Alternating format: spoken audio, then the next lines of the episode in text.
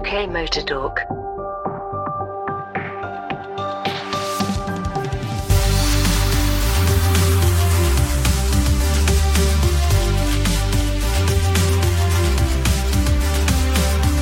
Well, hi everyone. We're back. We are UK Motor Talk, and I'm Mike. And I'm Graham. Hello. And I'm Dave. Hello. How are we all? I think pretty good. We're back after the Easter break. We're good. This is nice. We've been given a few days off, so we've had what is probably the Monday-est Tuesday ever, I think. But what's new with you guys? What have you been up to? Well, I spent far too much time on the roads over the weekend, supposedly as a bank holiday. So you're responsible. Well, I said to myself, nah, I'm not going to go out. I hate going out over the bank holiday weekends, because the road is full of lunatics, even more so than usual. And all those lunatics that don't normally go out on the roads at all are there. And there you are. I ended up getting stuck with a fairly urgent collection from Gatwick. So I did manage to avoid the M25, though, which was, I gather, just about static most of the time that I was on the road. So I had some interesting back road driving to compensate. So it was great fun. Definitely preferable to the M25 in my experience. I spent a fair bit of time driving or being driven over the weekend, but actually, being driven. Lord Dave, driven. Well, makes a change. Well, the thinking behind it was, as you may or may not be aware, I'm now back in the office 3 days a week, which lucky me, which involves driving, but it's infinitely preferable to the train, which it shouldn't be. It should be the other way around. I should be being encouraged to get on a train, but at £43 a day for the privilege of going in and out of London, I can't absorb that. And until they make that cheaper, I shall be sitting on the app 5 days and 1 minute before the booking time expires for the car parking spaces at work. And, this is the first time I've had to drive in and out of work regularly-ish since, basically 2 years ago. And it is noticeable that whilst the roads aren't exactly deserted, they are quieter. People are definitely working more from home or are taking advantage of the train tickets that are being offered to try and entice people back on the trains, which unfortunately don't work for me because I can't plan my days so easily. I'm probably cursing myself here. I'm probably going to hit the mother of all traffic jams next time I drive in. But to be fair, it's not as bad as it was. So, whilst I'd far rather still be working from home, if I have to go in and I am under my own steam and it's not so bad, then could be worse. My benchmarks that, because I live in a village and a number of the local villages, commuter villages, every time I drive past any of the local stations, I just sort of eyeball the car parks. And whereas most of the local car parks would ordinarily pre-COVID be absolutely chock full, it's still only a third to a half full. So there's still a lot of people out there that aren't going up to town. I'll tell you what I've noticed, and that is that everyone used to drive around a lot quicker than they do at the moment. I don't know if they're saving fuel, but pretty much everyone is, except for electric car owners, I've noticed. There was a lady in front of me today, and she was an older lady. She sat there, and there was a car sat next to her, getting ready to go, a Volvo, but, a relatively sporty one, if such a thing exists. And she just pinned it and disappeared. Just absolutely disappeared in this little electric Mini. I thought it was hilarious. I mean, they are pretty quick, but of course, if you're in an electric car, you can just put your foot down. You don't have to worry about fuel prices and things, do you? I can trump you there. If we're playing electric car top trumps, I experienced my very first Tesla Plaid today, a Model S. Ooh. At a set of lights. I think you'll agree, if you've ever seen, say, a Model S with the twin motors take off from a set of traffic lights, the first or couple of times you see it happen, it does completely reset your points of reference for what makes for a fast car, because this thing just disappears at a rate of knots with no noise, no drama, no wheel spin. It just digs down, and it was here and then it was there. The Plaid takes that and weaponizes it. This thing went away from me on a set of lights. I think it was going out on the A4, so it could very well have been a Tesla demonstrator or something. A lot of people around there do have Teslas around that part of West London. But this thing just completely vanished. It's like when people say they've seen a UFO and 1 minute it was here and the next minute it wasn't. It was just like that. And having been inside a Tesla Model S when it's done its business very, very fast away from standstill, I can tell you now, having your organs rearranged in just the cooking version was enough, but God only knows what it's like in the Plaid. They are quick. They've been putting a few of them a few months ago, I think towards the end of last year, on drag strips in the States, and they've just been recording some extraordinary times. Oh, yeah. Again, some really serious-looking stuff, and it kind of makes it look a bit silly to an extent, doesn't it? When you pitch up and you're in something that is very purposeful and traditionally, as we would think, quick, and then you... and then just get blown away by electric hatchback, sedan, whatever it might be. I had a couple last week who bought a Mach-E from us, and the husband over the weekend sent me an email on Friday saying, yes, we need to have another one, please, because he wants one too, to get rid of his. He's had a diesel Merc. It's just entirely different. He just went from being open about the idea of electric bits and pieces to completely convinced and just decided he needed one himself. Wow. Which I guess is a glowing endorsement of the electric car, not necessarily the Mach-E as it is, but of electric cars in general. Is a completely different way of driving, very smooth when you want it to be and relaxed and calm, or otherwise just ballistic. There's no doubt that it can improve certain cars. Just having that augmentation of electric is something that we're seeing now appear in motorsport. Of course, we've seen it in Formula One. We've seen it recently in the WRC as well, the hybrid Puma doing particularly well. And things have suddenly got a lot more complicated in the BTCC. Yep. BTCC have gone hybrid, a complete change, as we've had with F1 this year, complete change of just about everything. Body shapes are generally still recognisable, but underneath it's all change and they've gone hybrid. And I have to say I read the hybrid motor combination description today without fully understanding it, so perhaps somebody will be able to explain it to me in a minute. But essentially what seems to be the case is taking away the weight ballast penalties that have been the case for a number of seasons now and replacing them with essentially a 60 volt battery. Yep, 60 volt battery. Which can give a brief charge, and depending on how successful you've been in previous races, you get more of a boost or less of a boost, as I sort of understand it.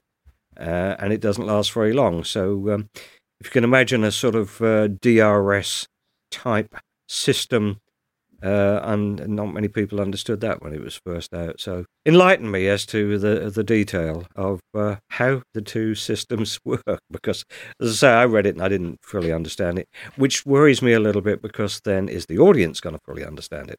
So, it is a little bit complicated. So before you had success ballast, which they obviously mounted down low in the passenger footwell or wherever they wanted to try and balance everything out and have it in the most effective place. Now you get given a bit of a boost. So the hybrid system itself, it does use a 60 volt battery, which will have a bit of weight to it. It gives you up to 50 brake horsepower, which I think is a useful boost to your performance. And depending where you are in the rankings, you get more or less time being able to use it. So if you're at the front, it's basically nothing. And then as you get towards the back, it's 13 and a half seconds if you're in 10th, and then everyone after 10th, they get 15 seconds of extra boost, which doesn't sound like a lot. But if you're using that coming out of a corner or something, then potentially it does give you enough to get past a few people. I think it's going to be beholden on ITV4, whose coverage is generally really good. And they've been a long-time supporter of BTCC, and I enjoy very much their weekends.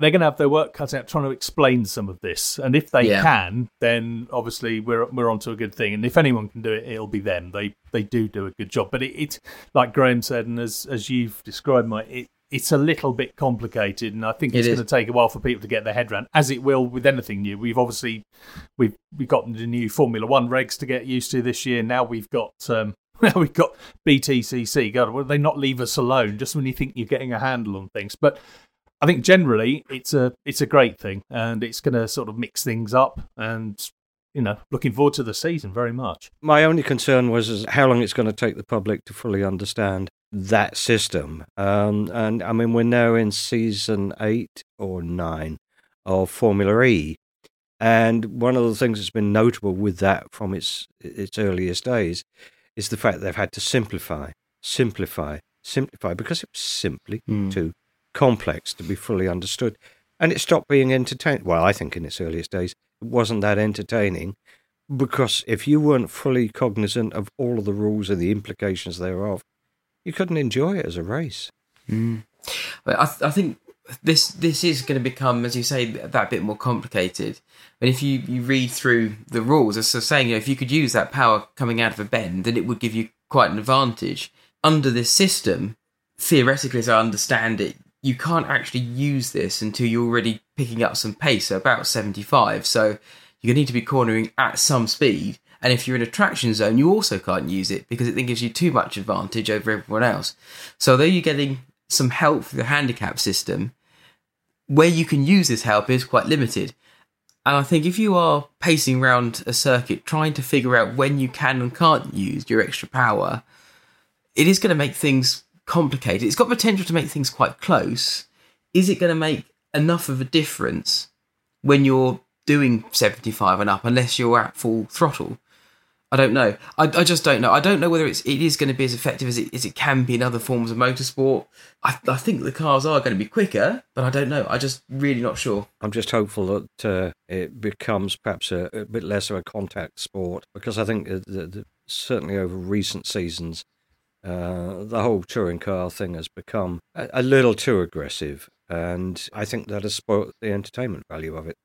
And I've been following touring cars since the late 80s, very early 90s, and it has become, I think, in the last 5-6 years, a little bit too aggressive. And I don't remember it being like that. Maybe it's my rose-tinted spectacles in reverse, but I don't remember it being quite so aggressive. The big wing Cozzis, the RS500, and the M3s, and the Merc 250-16.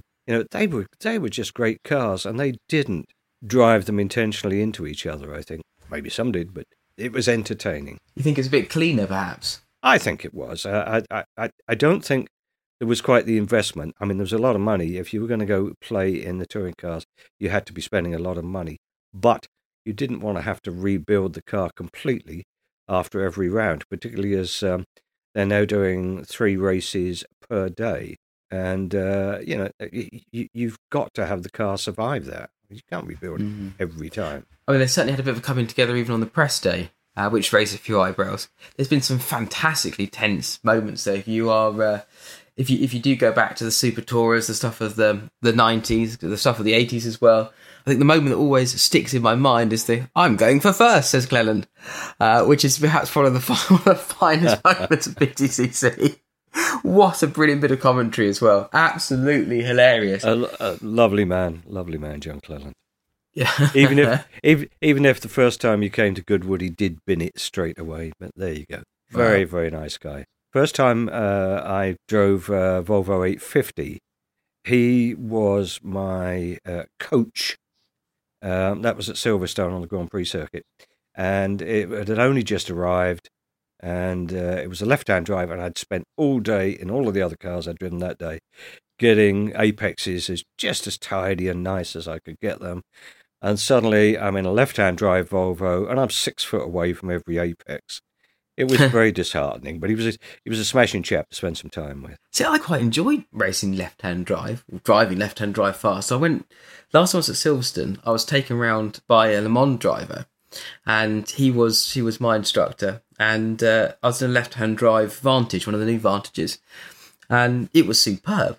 I really wasn't. I was expecting it to be harder being left-hand drive. I drive a fair amount of left-hand drive cars just through the nature of everyday work, so I've kind of got a bit more used to it. But you tend to find yourself punching the armrest on the door every so often when you go to change gear, and this didn't happen. And I don't know whether it's just because I was using the paddles, and so it doesn't matter if you're on one side or the other.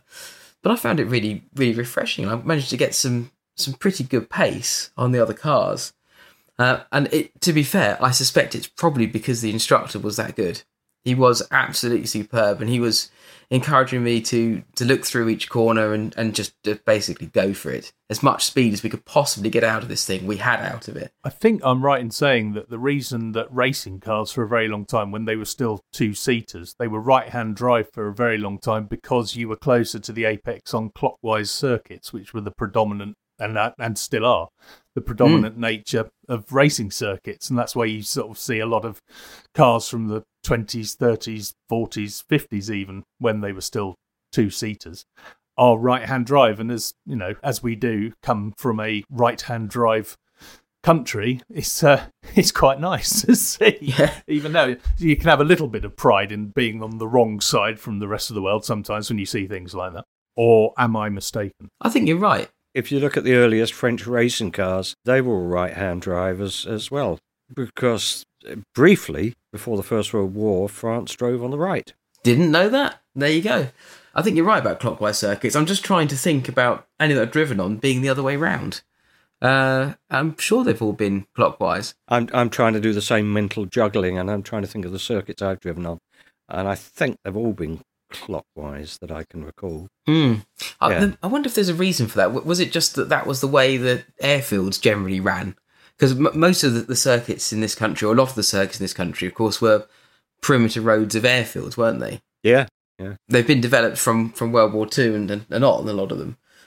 Obviously, there's some that before. But if you think about the likes of Goodwood's an obvious example of this, isn't it? It is the perimeter road. Mm-hmm. And I wonder whether... Ditto Thruxton, ditto Snetterton, not Alton Park. Where else can I think of? Donington I don't know well enough to comment. But Thruxton I've always liked as a circuit. Very quick. Donington is clockwise. Well, the exception that proves the rule, the first purpose-built racing circuit in the world, and I'm doing some PR for them again, hello, Brooklands, is Brooklands, because obviously that goes very much anti-clockwise, as anyone not so much anymore. Bits of it. Most of it still goes, the bit that you can still go on, you can go anti-clockwise on. Yes. And I know I've been there an awful lot. But yeah, anyone who's seen that famous photo of John Cobb in the Railton taking off over a bump on the banking will know that they are going anti-clockwise. Yeah. So, I know we've said it many, many times before, but my God, balls of steel, I think, to be driving around Brooklands. It is so steep. Millbrook is the wrong way round, I suppose. Oh yeah, it is, isn't it? It is. Yeah, quite so. Yeah. What about Nardo? Is Nardo the wrong way round? No, I think Nardo is clockwise. I think. I'm just trying to recall the bits of film that I've seen of people testing stuff at very high speed there. I just remember the XJ220 and the McLaren there. Where they de-restricted the XJ220 so it would do the 220, if I remember. It's a bit of PR at work there. Yes, sorry, we put a V6 in the back. It was meant to be a V12, but look how quick it goes.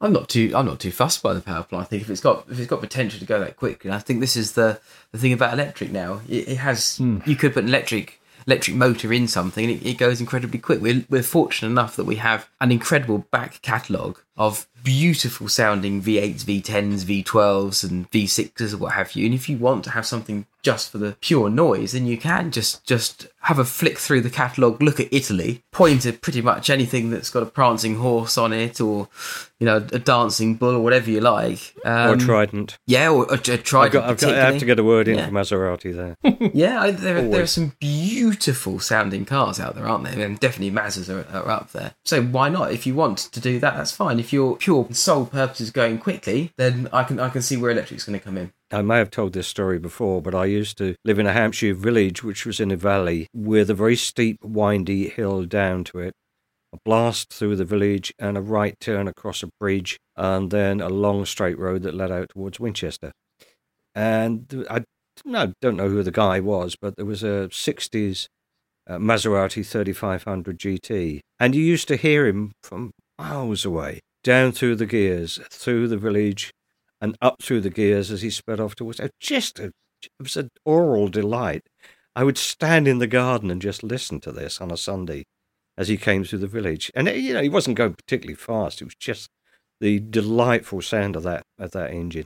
Mm-hmm. I'm just going to wind back. You know, we were saying, obviously, right-hand drive and racing. There's a lot of left-hand drive rally cars. And I'm just trying to figure out what the difference is here. There must be a reason for this. Probably because the majority of the cars that they're based on are designed to be left-hand drive first, so the cars are optimised for that setup. So everything, I mean, famously, there's cars that have been road cars that have been made left-hand drive first and then adapted for right-hand drive. I mean, the Golf, I think, was one of them where it didn't work so well. There was a reason we couldn't have the G60 in right-hand drive because bits of the engine were in the wrong place for the steering column, that sort of thing.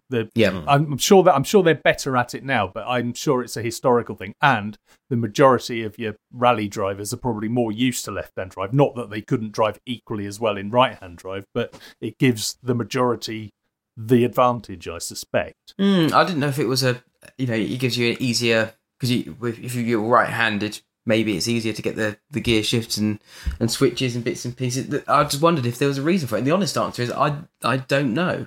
There maybe there is a reason. I'll have a look, go away after this, and if I can find a reason, I shall let you know. I mean, partly, as you say, maybe in rally there are a lot of natural left-hand drivers. So you've got the Swedish, the Finnish, all fantastic drivers on slippery surfaces, a left-hand drive. As you say, lots of cars, particularly stuff, if you've ever worked anything from the 80s and early 90s particularly, brakes, for example, are often actuated by a rod that goes across from one side to the other. They don't shift that round. Some cars, as you say, are set up to be best optimised for power the other way. The V8 Mustangs are, the GTs in this country have less horsepower because the way that the manifolds run, because of things being in the way, being in right-hand drive as opposed to left-hand drive. So it does add a complication. It generally speaking, isn't as reliable, so there's that, and maybe isn't as powerful. I don't know. I'm guessing also that with rally cars, you want to be as close to the original as possible, to the minimum modifications. So swapping the steering, I think, would involve so much re-engineering of the front of the car that it just possibly isn't worth doing. I just honestly don't know. If you know, write to us, tell us, or tweet us, or whatever you want to do to us. You can find us on Telegram, actually. We are at UK Motor Talk pretty much everywhere that you care to mention. We're available in most good news agents and other stockists. And not even on the top shelf. Well, sometimes. We are keen on an Escort and a Fiesta.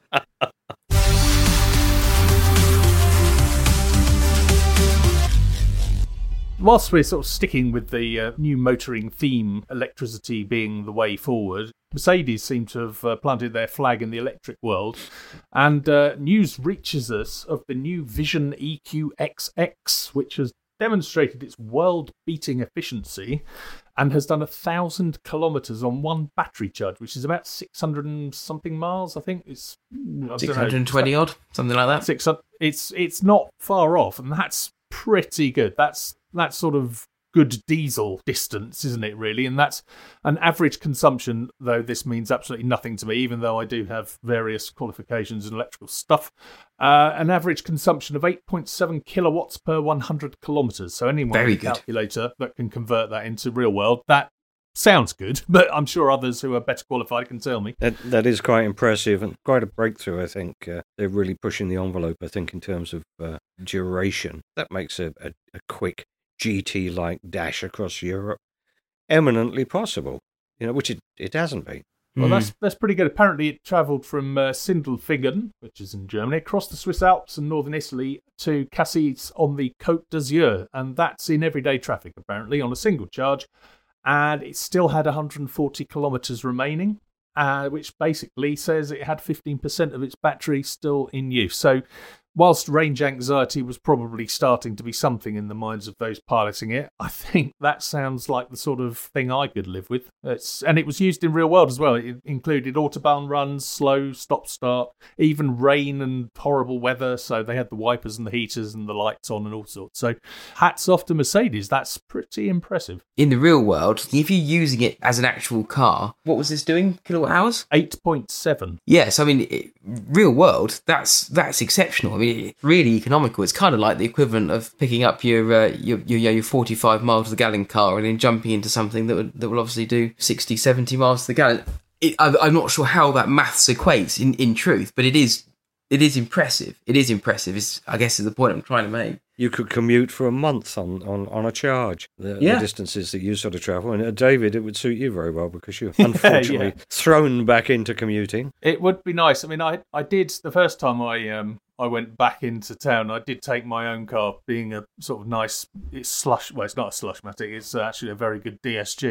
And I thought I'd take that, and it was lovely, just point and go and stop start traffic. But in the real world, I'm getting twice the or half the consumption, depending on which way you look at it, using a 1-litre EcoBoost Fiesta. And whilst I have to change my own gears, it's no great hardship, to be honest, compared to how much I was shelling out to fill the tank of the Skoda. It is getting very expensive to run a car on petrol, and I expect, I know we've spoken about it before, but I expect you guys are all finding the same on the newer E10 stuff. The economy just isn't as good. I was getting, and it's not great news, to be honest, for the Mini, which will do somewhere between sort of 22 and, if you're very careful, 29 mpg. I was getting to a full tank around about 225 miles, maybe 250 miles. And I guess if you're really careful, you can get sort of 350 on the super stuff if you were really granning it about. It's now down to about 185. The two, because most of my journeys are warming up for a minute, drive it to work, and it's a 5-mile journey, and then sort of switch it off. So it doesn't have much economical driving. But 185 miles to a tank that's painful, really, considering the prices now. And it does seem to be that it's this new fuel. So with each tank goes in an octane booster, and that helps it a bit. But it's definitely not the same. We were talking fairly recently about the best places to buy petrol. And in the small town near me, it's a garage I very, very rarely use. But I was low on fuel. I needed to pop in and get a little bit to get me to the next supermarket forecourt, which I was actually aiming for. And I looked at the pumps. This very tiny forecourt, only 2 pumps. And I thought, there's no E10. So I put E5 in at a ridiculous cost. I think it was $1.77, I think it was, a litre. And I said to the guy inside, who I happen to know owns this place, what about, where's the no E10 on the forecourt? I'm not having that stuff on my forecourt. It ruins cars. You know, and he gave me chapter and verse on it. And it was like hearing, you know, he'd got a very country accent anyway, but it was like, I'm not going up in one of them newfangled hairy planes. No, you know, It was quite comic, really, the fact that this guy, for whatever reason, we know there are limitations for certain vehicles with E10 fuels. You fuel the carb, basically. As far as he was concerned, E10 was the devil's brew, and you wouldn't even run your Zippo lighter on it. My car, I will only ever put super in, and I have paid pretty much what you've just quoted there. We dare major, not even say the number. We've got to that point now in hushed tones. No, we talk about, oh God, I've just had to forgive me, Father, for I've E5'd. If you want to see a grown man cry on Zoom, then I will mention it. No, it's painful. This is the reason I'm not driving this thing into West London. It's now back to doing what it was meant to do, high days and holidays, and it's fantastic at that. The noise it makes and the accelerator, it's just brilliant. I love it, but it's not a commuting kind of matter.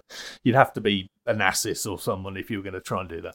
But we do put E10 in the Fiesta, and whilst, you know, I am still getting far more favourable figures on the instant readout and the average readout, it's definitely lower than I recall, and we are getting less out of a tank. But we are balanced off that because the stop-start wasn't working for a long time. We had a new battery put in and we tried everything. And then I found the secret combination of button pushes and pedal pushes and all that on the internet. And lo and behold, it's cutting out in traffic again when I want it to, obviously. And I think that's probably helping considerably. It's so nice. I never thought I'd ever want that feature working properly, but it does seem to work very well in that car. And so it's probably helping a little bit. It's pretty cool. I mean, those little EcoBoost engines are super economical, and they are quite perky. You get the turbo cuts in about 1500. Yeah, they're brilliant.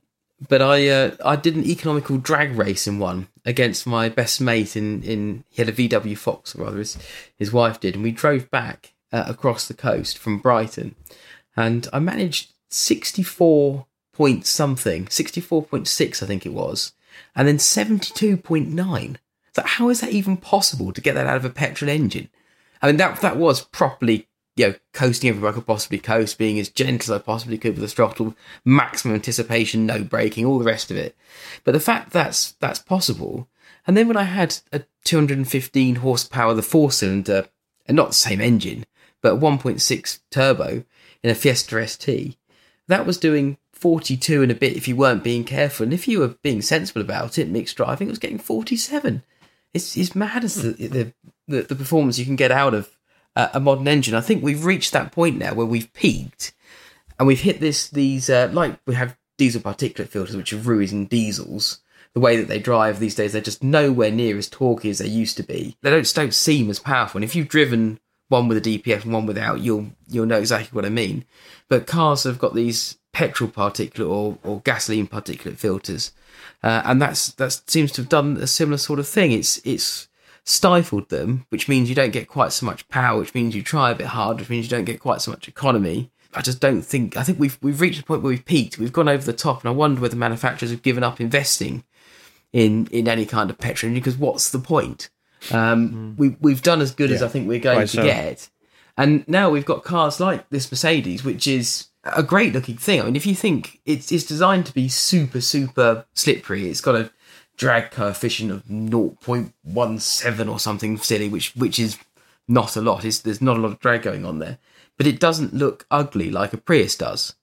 Sorry if you drive a Prius and you think it's the most beautiful thing. You're wrong. It's not. No, it's not a looker.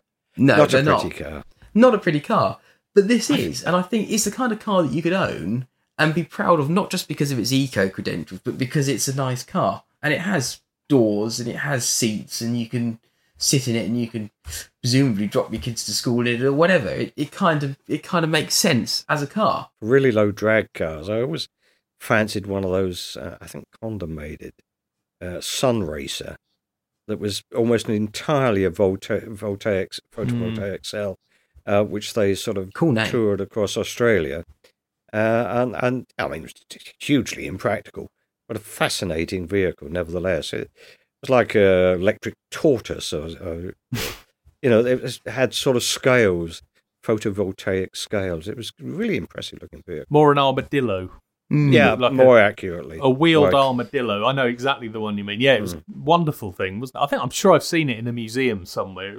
Perhaps it was Bewley or somewhere where they had it on loan. But I was just looking at the EQXX or EQXX, take your pick. The back of it looks a little bit like the most recent Volvo S80. You know, the one that's got the funny lights at the back that sort of come outwards and down. It's a bit like that. It's not unpleasant looking, actually. It's purposeful.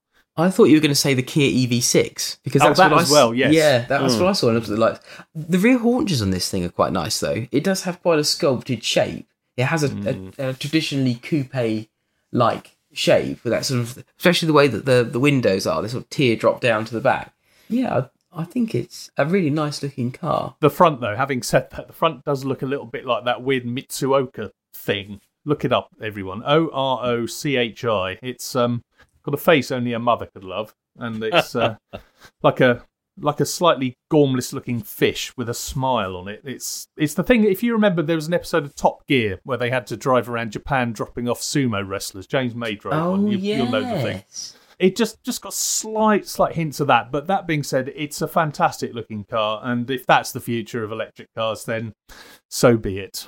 Sign me up. I'll have one. If it can do that many miles. For me, there's a bit of the VW IDR, if you remember the hill climb car off of Goodwood. I'm just something you said earlier, Graham. You mentioned about the solar panels on the roof, and I berated the Prius, but there was one thing that I really quite liked about it, and even cars that I don't like, I usually find one thing that I do, and that is that even going back a few years now, Toyota fitted solar panels to the roof, and you can choose, I think, whether you want to have a full sunroof or some solar panels and the sunroof or whatever that's on the top. But what it does is it uses that power just to run the climate control so that the internal temperature side of the car stays where you want it to be. So then when you come back to it, it's nice and cold. It's not boiling hot inside. And that's pretty clever. There are some really clever things going on in the EV world. And certainly we've just leapfrogged. In the last few years, we just seem to have absolutely jumped forward in terms of what's accessible, what's possible in terms of EV. And Dave, you're going to see a bit more about this, aren't you? Yes, I'm very much looking forward to the Fully Charged live show, which is taking place at the Farnborough International Airport, or Farnborough Aerodrome as we used to know it, or the Royal Aircraft Establishment. Take your pick. It's happening there on April the 29th, 30th and the 1st of May. Yes, I'll be going along. It looks like there should be some quite interesting stuff there. If nothing else, I get to see the ID Buzz in the flesh, which will be... a bit jealous. Well, those who've been listening for a little while will know that we're all quite keen on that. So I'll be reporting back and hopefully talking to a few of the movers and shakers in the electric car world. I was just thinking movers and shakers in an electrical context implies something different.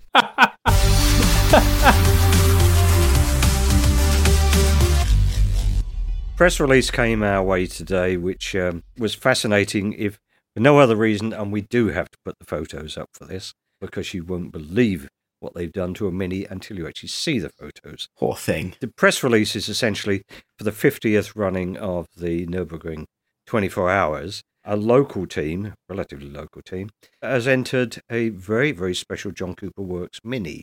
And in advance, as a spoiler alert, on the photos, it's got the yes, spoiler alert. Yes, unintended pun there, but it has the largest rear spoiler I think I've ever seen on anything other than a perhaps a Porsche Langheck Le Mans car. It's like a lightning. I mean, it's quite ridiculous. Calling international rescue. Calling international rescue. Well, you know, to overcome the wheelie effect of the rear spoiler, I think they're going to need an enormous front splitter on it, which will mean that they'll never run into the back of anything because the front splitter will have to be at least 6 foot long. But it's really stripped out and it's really rebuilt as a racer. Whether one would last 24 hours of the Nürburgring, I don't know. I don't know who's going to be driving it as yet as well.